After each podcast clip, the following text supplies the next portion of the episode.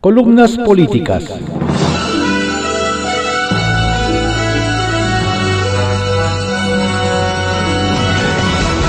Continuamos con la audiosíntesis informativa de Adriano Ojeda Román, correspondiente a hoy martes 14 de julio de 2020. Vamos con algunas columnas políticas que se publican en diarios de circulación nacional. Arsenal, por Francisco Garfias, que se publica en el periódico Excelsior. Llegamos al pico del fracaso. La OMS dice que México va en sentido equivocado por abrir la economía en medio de una transmisión comunitaria intensa. La alerta no es para menos. Ya somos cuartos a nivel mundial en muertos totales, 35.491. Tenemos casi el triple de la letalidad, 11.65% contra 4.4%. Y ocupamos el séptimo, lugar, el séptimo lugar por el número de contagios, 304.435. Estamos en el pico, pero del fracaso en la estrategia para mitigar las consecuencias del COVID-19. Esta semana no hubo semáforo para regular las actividades en la República por falta de coordinación entre los distintos niveles de gobierno. Olga Sánchez Cordero, titular de la CEGOP, dice que ahora será quincenal a petición de los gobernadores. El doctor López Gatel, vocero oficial de COVID-19, envió un mensaje de preocupación. Ahora dice que la permanencia del virus se puede prolongar hasta abril de 2021 mientras que el presidente afirma que la pandemia pierde intensidad. Las sorpresas. Ayer lunes secuestraron una hora las cifras de contagio y de funciones sin decir agua va. La soltaron hasta las 8 de la noche, una vez culminada la conferencia del Rockstar de la 4T. No lo fueran a incomodar. Ante ese panorama imposible, no tener miedo escribió en Twitter Salomón Cherstorivsky, secretario de Salud, en el 2011-2012, quien planteó la pregunta que se hacen millones de mexicanos. ¿Qué hacemos ahora? Ya las alarmas sobre lo que ocurre en México suenan en el mundo. La OMS alertó que si no se respetan los principios base, la pandemia va a empeorar más y más pone a América Latina y el Caribe en su conjunto como la segunda región más afectada del mundo con 145 mil muertos. De esos, más de 35 mil fallecieron en México. La región ya rebasó a Estados Unidos y a Canadá y se situó solo atrás de Europa, que deplora más de 200 mil muertos, dice la organización. Sabemos que al presidente no le gustan las comparaciones estadísticas con otros países. Califica de amarilla a la prensa que la hace. No le gustan porque no le convienen. Dejan al desnudo el fracaso de la estrategia cuatroteísta, encabezadas por el doctor, doctor López Gatel. No a las pruebas masivas. El cubrebocas es de nula utilidad. La semana que entra es el pico. Los gobernadores no cooperan, los números hablan, califican e encueran. Allí queda el mensaje del doctor Mike Ryan, director de programa de emergencias de la OMS a México. En ese periodo, los casos han incrementado significativamente. Abrir la economía en medio de una transmisión comunitaria intensa puede llevar a una aceleración de los contagios. Tedros Adhanom director general de la OMS, dijo que no hay atajos para salir de esta pandemia. Aunque esperamos una vacuna efectiva, los esfuerzos deben centrarse en utilizar las herramientas que están disponibles ahora para suprimir la transmisión y salvar vidas, sugirió. Sigue la mata dando en detrimento del consumidor al incremento de hasta 800% en las tarifas que impuso el gobierno a generadores de energías limpias por utilizar la red de transmisiones de la CFE, se suma la discriminación en permisos para la importación y servicios a gasolinerías que no tienen la franquicia de Pemex. la estrategia de sacrificar la competencia para favorecer ese barril sin fondo que es Pemex llevó a la COFESE a emitir una recomendación dirigida a la Secretaría de Energía y a la desmantelada CRE. Les pide que la normatividad que regula la obtención de nuevos permisos se aplique de manera expedita y no discriminatoria. Simultáneamente, sugirió a la Secretaría de Economía emitir a la brevedad una directriz para eliminar los obstáculos regulatorios para la instalación y operación de más gasolinerías a nivel local. En el extranjero miran todos estos movimientos con lupa. El grupo Eurasia, especializado en detectar riesgos políticos en el mundo, adelanta que los esfuerzos por limitar la inversión privada en el sector energético mexicano continuarán. La Administración Pública, el Plan Sectorial de Energía 2020-2024, donde reitera que las actividades de refinación y EIP permanecerán principalmente bajo el alcance de Pemex de la empresa estatal. El plan también menciona que el gobierno continuará trabajando para lograr la autosuficiencia energética, tanto en hidrocarburos como en electricidad, puntualizó. Activo Empresarial, por José Justes, que se publica en el periódico Excelsior. Interjet y sus nuevos socios. Interjet tiene nuevos socios para su capitalización. Se trata nada menos que de Carlos Cabal Peniche, quien fuera el banquero de Banco Unión en la época de Carlos Salinas, y de Alejandro del Valle, quien posee el call center Telemark Contact Line, así como la compañía de remesas Penny Money. Ellos lideran el fondo de inversión de 150 millones de dólares que busca capitalizar Interjet, la aerolínea donde la familia alemán todavía se mantiene como socia mayoritaria.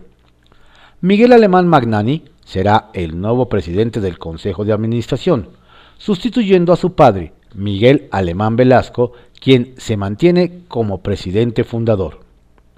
Por fin traerán los Airbus 320 y 321. Miguel Alemán Magnani es el encargado de la reestructura financiera de la aerolínea que, como bien se recuerda, antes de la pandemia ya le debía al gobierno más de 500 millones de dólares, entre el SAT, los pagos por aeronavegación al CNEAM, por el uso de aeroportuario al AICM, la turbocina y migración. Interjet ha estado volando bajo, solamente con cuatro aviones Sukhoi Superjet 100, pero ahora con la capitalización recuperará sus Airbus 320 y 321. La familia alemán ya cubrió su deuda con Televisa y volvió a entrar a la radio con el pago de 544 millones de pesos para hacerse del 50% de Radiopolis, donde va la W. Y ahora intenta reestructurar la aerolínea. Cabal, Del Valle y Pedro Cherizola. Los nuevos socios de Interjet son conocidos. Carlos Cabal Peniche era el banquero del sureste en la época de Carlos Salinas y justo en el último año de gobierno de Salinas se encontró un desfalco por autopréstamos en Banco Unión que lo llevó a la quiebra. Cabal tardaría años en regresar a su negocio original, la exportación de plátano, y de ahí es un empresario agropecuario conocido en Tabasco. Se mencionó que en esta administración él junto con Alejandro del Valle, el otro nuevo socio, estaban cercanos a la 4T en la expansión del Banco del Bienestar. También, también se llegó a rumorar que traerían a Pedro Cerizola, el exsecretario de Comunicaciones y Transportes, a dirigir la compañía. Sustituiría a William Shaw, quien simplemente los cambió de modelo de negocio sin resultados. Cerizola fue el director de Aeroméxico en los años 80 pero siempre ha estado ligado a la aviación. Ya veremos si llega. Miguel Alemán no planea concurso mercantil. Lo importante, Interjet trata de salir adelante de la única manera, trayendo capital fresco. Interjet no, planea entrar a concurso mercantil con el riesgo de que la familia alemán pierda la empresa. se irá por el lado de la reestructura financiera, negociación con acreedores y prestación de un modelo de negocios más creíble con la realidad. Y sobre sus nuevos socios, es cierto, después de 26 años de perfil bajo, Carlos Cabal Peniche decide entrar a la escena pública nacional junto con Alejandro del Valle. Ahora, todo dependerá de un plan de reestructura creíble que presente Miguel Alemán Magnani. Antilogía por Ricardo Monreal Ávila que se publica en el periódico Milenio. ¿Y si borramos 2020? Si la vacuna contra el COVID-19 se encuentra disponible a fin de año, el ciclo de afectación del nuevo coronavirus habrá cumplido 12 meses. Un año exacto en el que la muerte, la enfermedad, la depresión en todas sus expresiones, desde la económica hasta la cultural, habrán sido la marca dominante. El 2020 había sido descrito en casi todos los estudios de prospectiva de inicio del tercer milenio como un año feliz, sin guerras, sin enfermedades, sin pobreza extrema y como una aldea global de progreso y bienestar. Solo algunos ensayos de ciencia ficción y la empresa canadiense de monitoreo de infecciones Blue Dot habrían advertido de la aparición y rápida propagación pandémica del coronavirus en este año. Después de todo, el saldo del COVID-19 no ha sido tan devastador en términos de salud pública como ya lo es en términos económicos y financieros. En diciembre de este año habrá más personas pobres en todo el mundo, miles de empresas desaparecidas, naciones más endeudadas, sistemas de salud precarizados y familias en la incertidumbre y el desamparo. ¿Qué hacer con el 2020? Una vez producida la vacuna, una posible solución es borrarlo del calendario, es decir, congelar y cortar los estados contables, fiscales, laborales, financieros, presupuestales de planación estratégica al 31 de diciembre de 2019.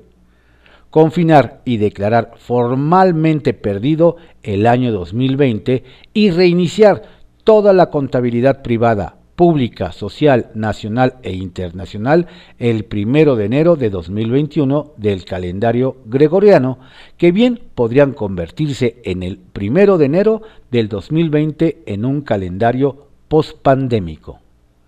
Esto implicaría que cada quien asumiera un costo proporcional a su posición en el sistema de producción económica. Los banqueros no cobrarían los intereses de un año. Las haciendas no obtendrían los impuestos de 12 meses. Las escuelas repetirían el ciclo escolar sin reprobar a nadie. Las deudas públicas de este año se condonarían los contratos civiles mercantiles administrativos, comerciales o financieros suscritos este año pasarían en automático al próximo. Incluso los nacimientos y decesos de 2020 pasarían a ser registrados formalmente en el próximo. El mundo está construido sobre la base de convenciones y acuerdos. Se mueve conforme a un orden que no es sobrenatural ni eterno sino convencional y consensuado. El tiempo es humano, no divino. El calendario con el que actualmente medimos nuestro tiempo y devenir fue acordado en 1582 por el Papa Gregorio XIII y el Concilio de Trento. De esa forma resolvieron el desfase que había entre el año civil y el año trópico, ya que cada año no encajaban 10 días. Hoy, en la mayor parte del planeta, las y los habitantes adelantan sus relojes una hora cada seis meses y lo atrasan una hora un semestre después.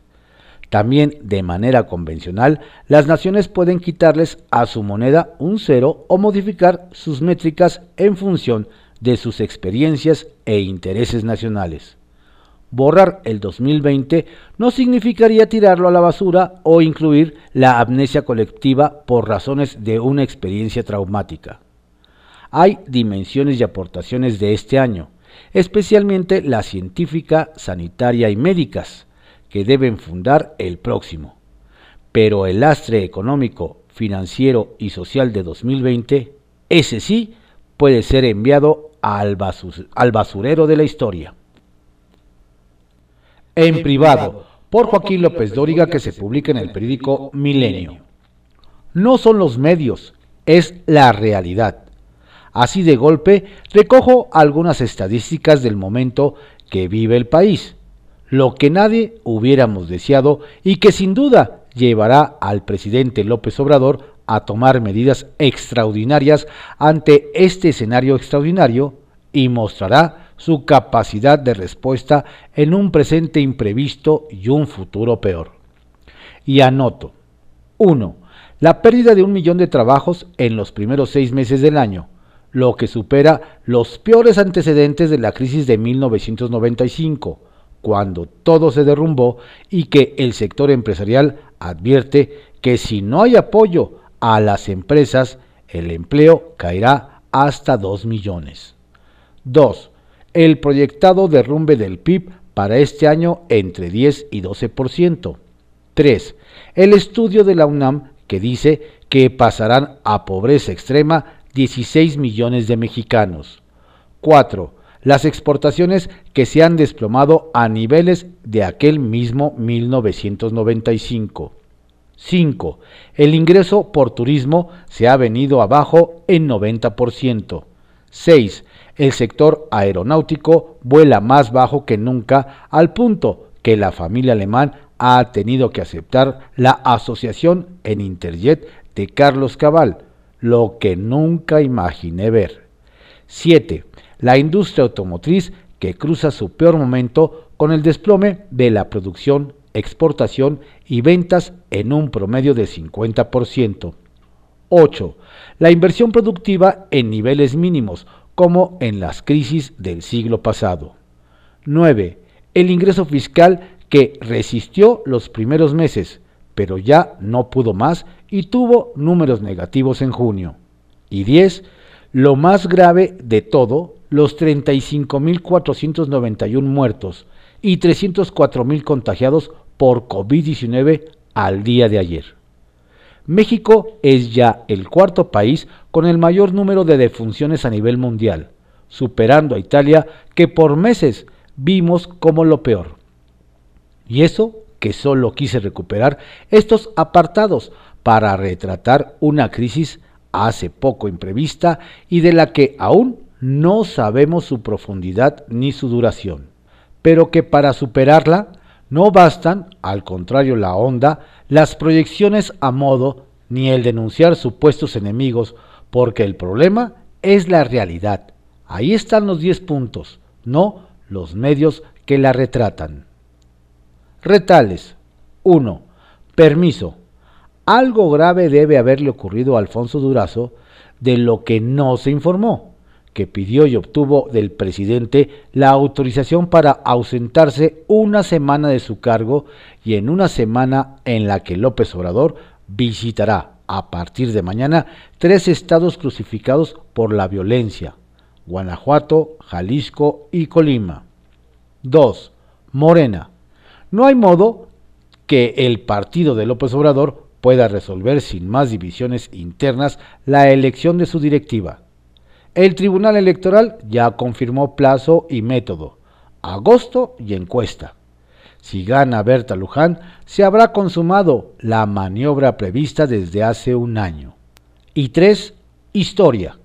En Puebla muere una tradición, el Hotel Royalty, en los portales del Zócalo que después de más de un siglo no pudo superar la crisis y cierra abandonado por el gobierno. Historias de reportero, que se publica en el periódico El Universal. Un éxito la visita. Tras haber sido derrotado ampliamente en la elección presidencial, Andrés Manuel López Obrador ha renovado bríos como el contrapeso más importante al presidente José Antonio Mit y convoca a una asamblea informativa urgente en el hemiciclo a Juárez de la Ciudad de México para contestar políticamente a la visita que el mandatario priista realizó a Donald Trump en Washington. La indignación explotó en México eh, y entre los mexicanos que viven en Estados Unidos cuando en el Jardín de las Rosas de la Casa Blanca el presidente Mitt dijo a Trump, quise estar aquí para agradecerle a usted y su gobierno por ser cada vez más respetuoso con nuestros paisanos mexicanos. Le dijo que desde que llegó al poder, él y México han recibido de Trump comprensión y respeto. A la mañana siguiente, mientras AMLO convocaba con urgencia a la manifestación en el hemiciclo que se encuentra coincidentemente frente a la Secretaría de Relaciones Exteriores, legisladores de Morena tomaron la tribuna del Congreso con una caricatura gigante de uno de sus moneros militantes en la que aparecía Trump como el amo y Mitt como su mascota. Los morenistas y aliados llegaron todos con cubrebocas con la leyenda soberanía.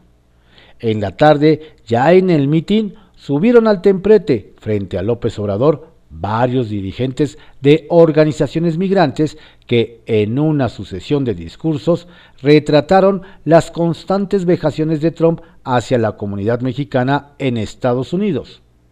AMLO prometió que si gana en, las próximas en la próxima elección presidencial, vamos a cambiar la política bilateral con Estados Unidos no va a ser para empezar de subordinación. Los miles de simpatizantes estallaron en aplausos y vítores. Fuera Trump, no al muro. Atrás las juventudes de izquierda saltaban al grito de El que no brinque es yankee. Mientras estaban en pleno mitin a través de Twitter, les llegó la noticia de que Trump había vuelto a llamar criminales a los migrantes indocumentados y había anunciado 750 kilómetros de nuevo muro en la frontera. Cuando uno de los oradores lo mencionó a micrófono abierto, la rechifla inicial se volvió pronto un se dobló, se dobló, el priista se dobló. Cada vez que haga lo que hizo Trump, va a tener respuesta directa. No le voy a mandar a decir con el canciller, va a tener que aprender a respetarnos, sintetizó López Obrador, quien recordó que desde hace años ha sido crítico del generoso trato que ha recibido Trump de los presidentes priistas, Enrique Peña Nieto y José Antonio Mitt. Eso va a cambiar muy pronto, lanzó lacónico. El presidente Mitt no habló frente a Trump ni del muro, ni de la migración, ni del tráfico de armas sino fue a defender los intereses de México. ¿A qué fue? se preguntó López Obrador. Al regresar de Washington, el presidente Mitt fue brevemente entrevistado por los reporteros que siguen sus actividades. La gira fue un éxito, resumió. Representamos a México con dignidad y defendimos la soberanía nacional. Sacia Morbos. Este artículo es fruto de la insana imaginación del autor. Jaque Mate, por Sergio Sarmiento que se publica en el periódico Reforma. Camas vacías. Hay muchas camas vacías, pero muchos féretros llenos y muchas familias enlutadas como la mía. Alejandro Hopp. Después de una vida de trabajo, las cosas empezaron a complicar para Ángel de Paz. Este hombre, de 66 años, residente de Tonalá, Chiapas, padecía de diabetes y hace dos años empezó hemodiálisis. En enero perdió su empleo en un despacho de abogados por la crisis económica y por sus problemas de salud.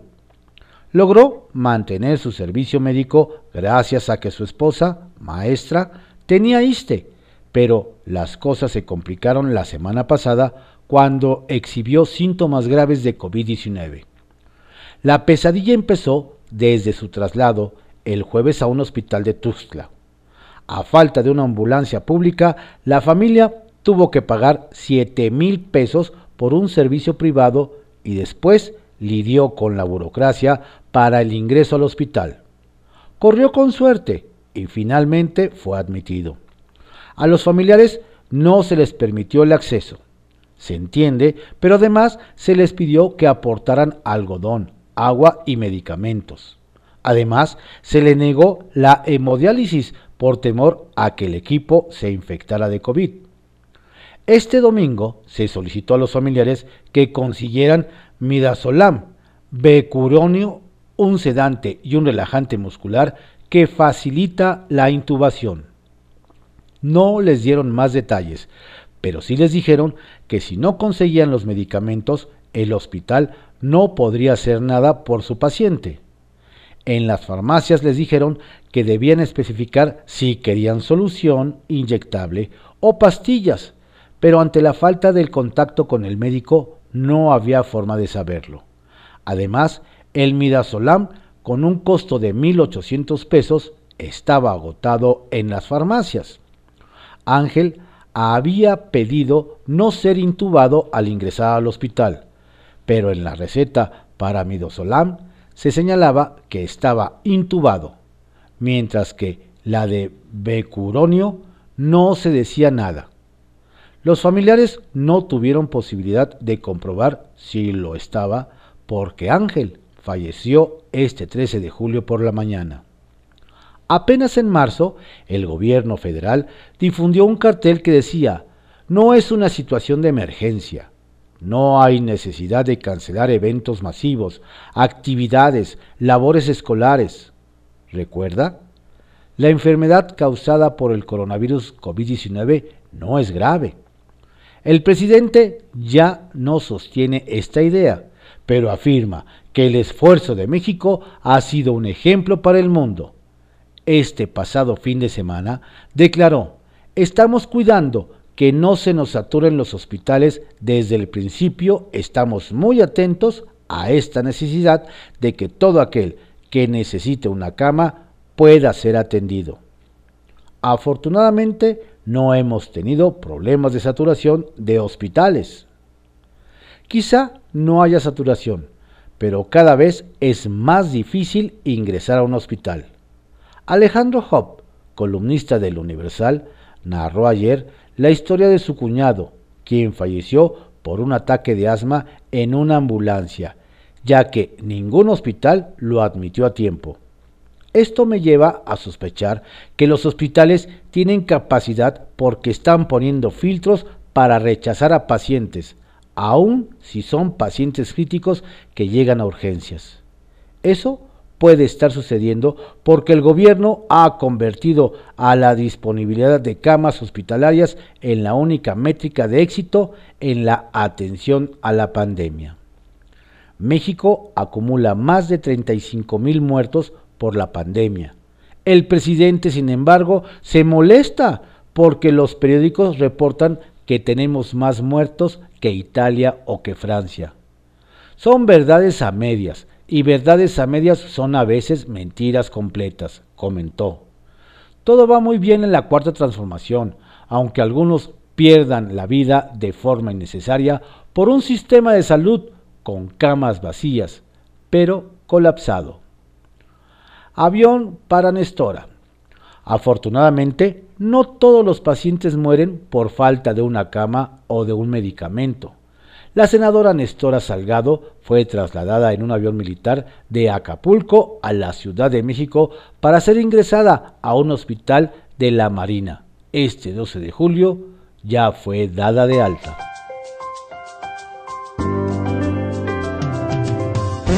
Estas fueron algunas columnas políticas que se publican en diarios de circulación nacional en la audiosíntesis informativa de Adrián Ojeda Román correspondiente a hoy martes 14 de julio de 2020. Tenga usted un excelente día y por favor cuídese. Si no tiene a qué salir, quédese en casa.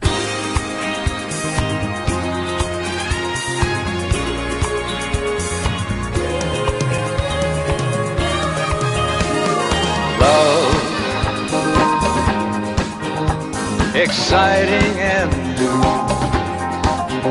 Come aboard, We're expecting you and love. Life's sweetest reward. Let it flow. It floats back to you.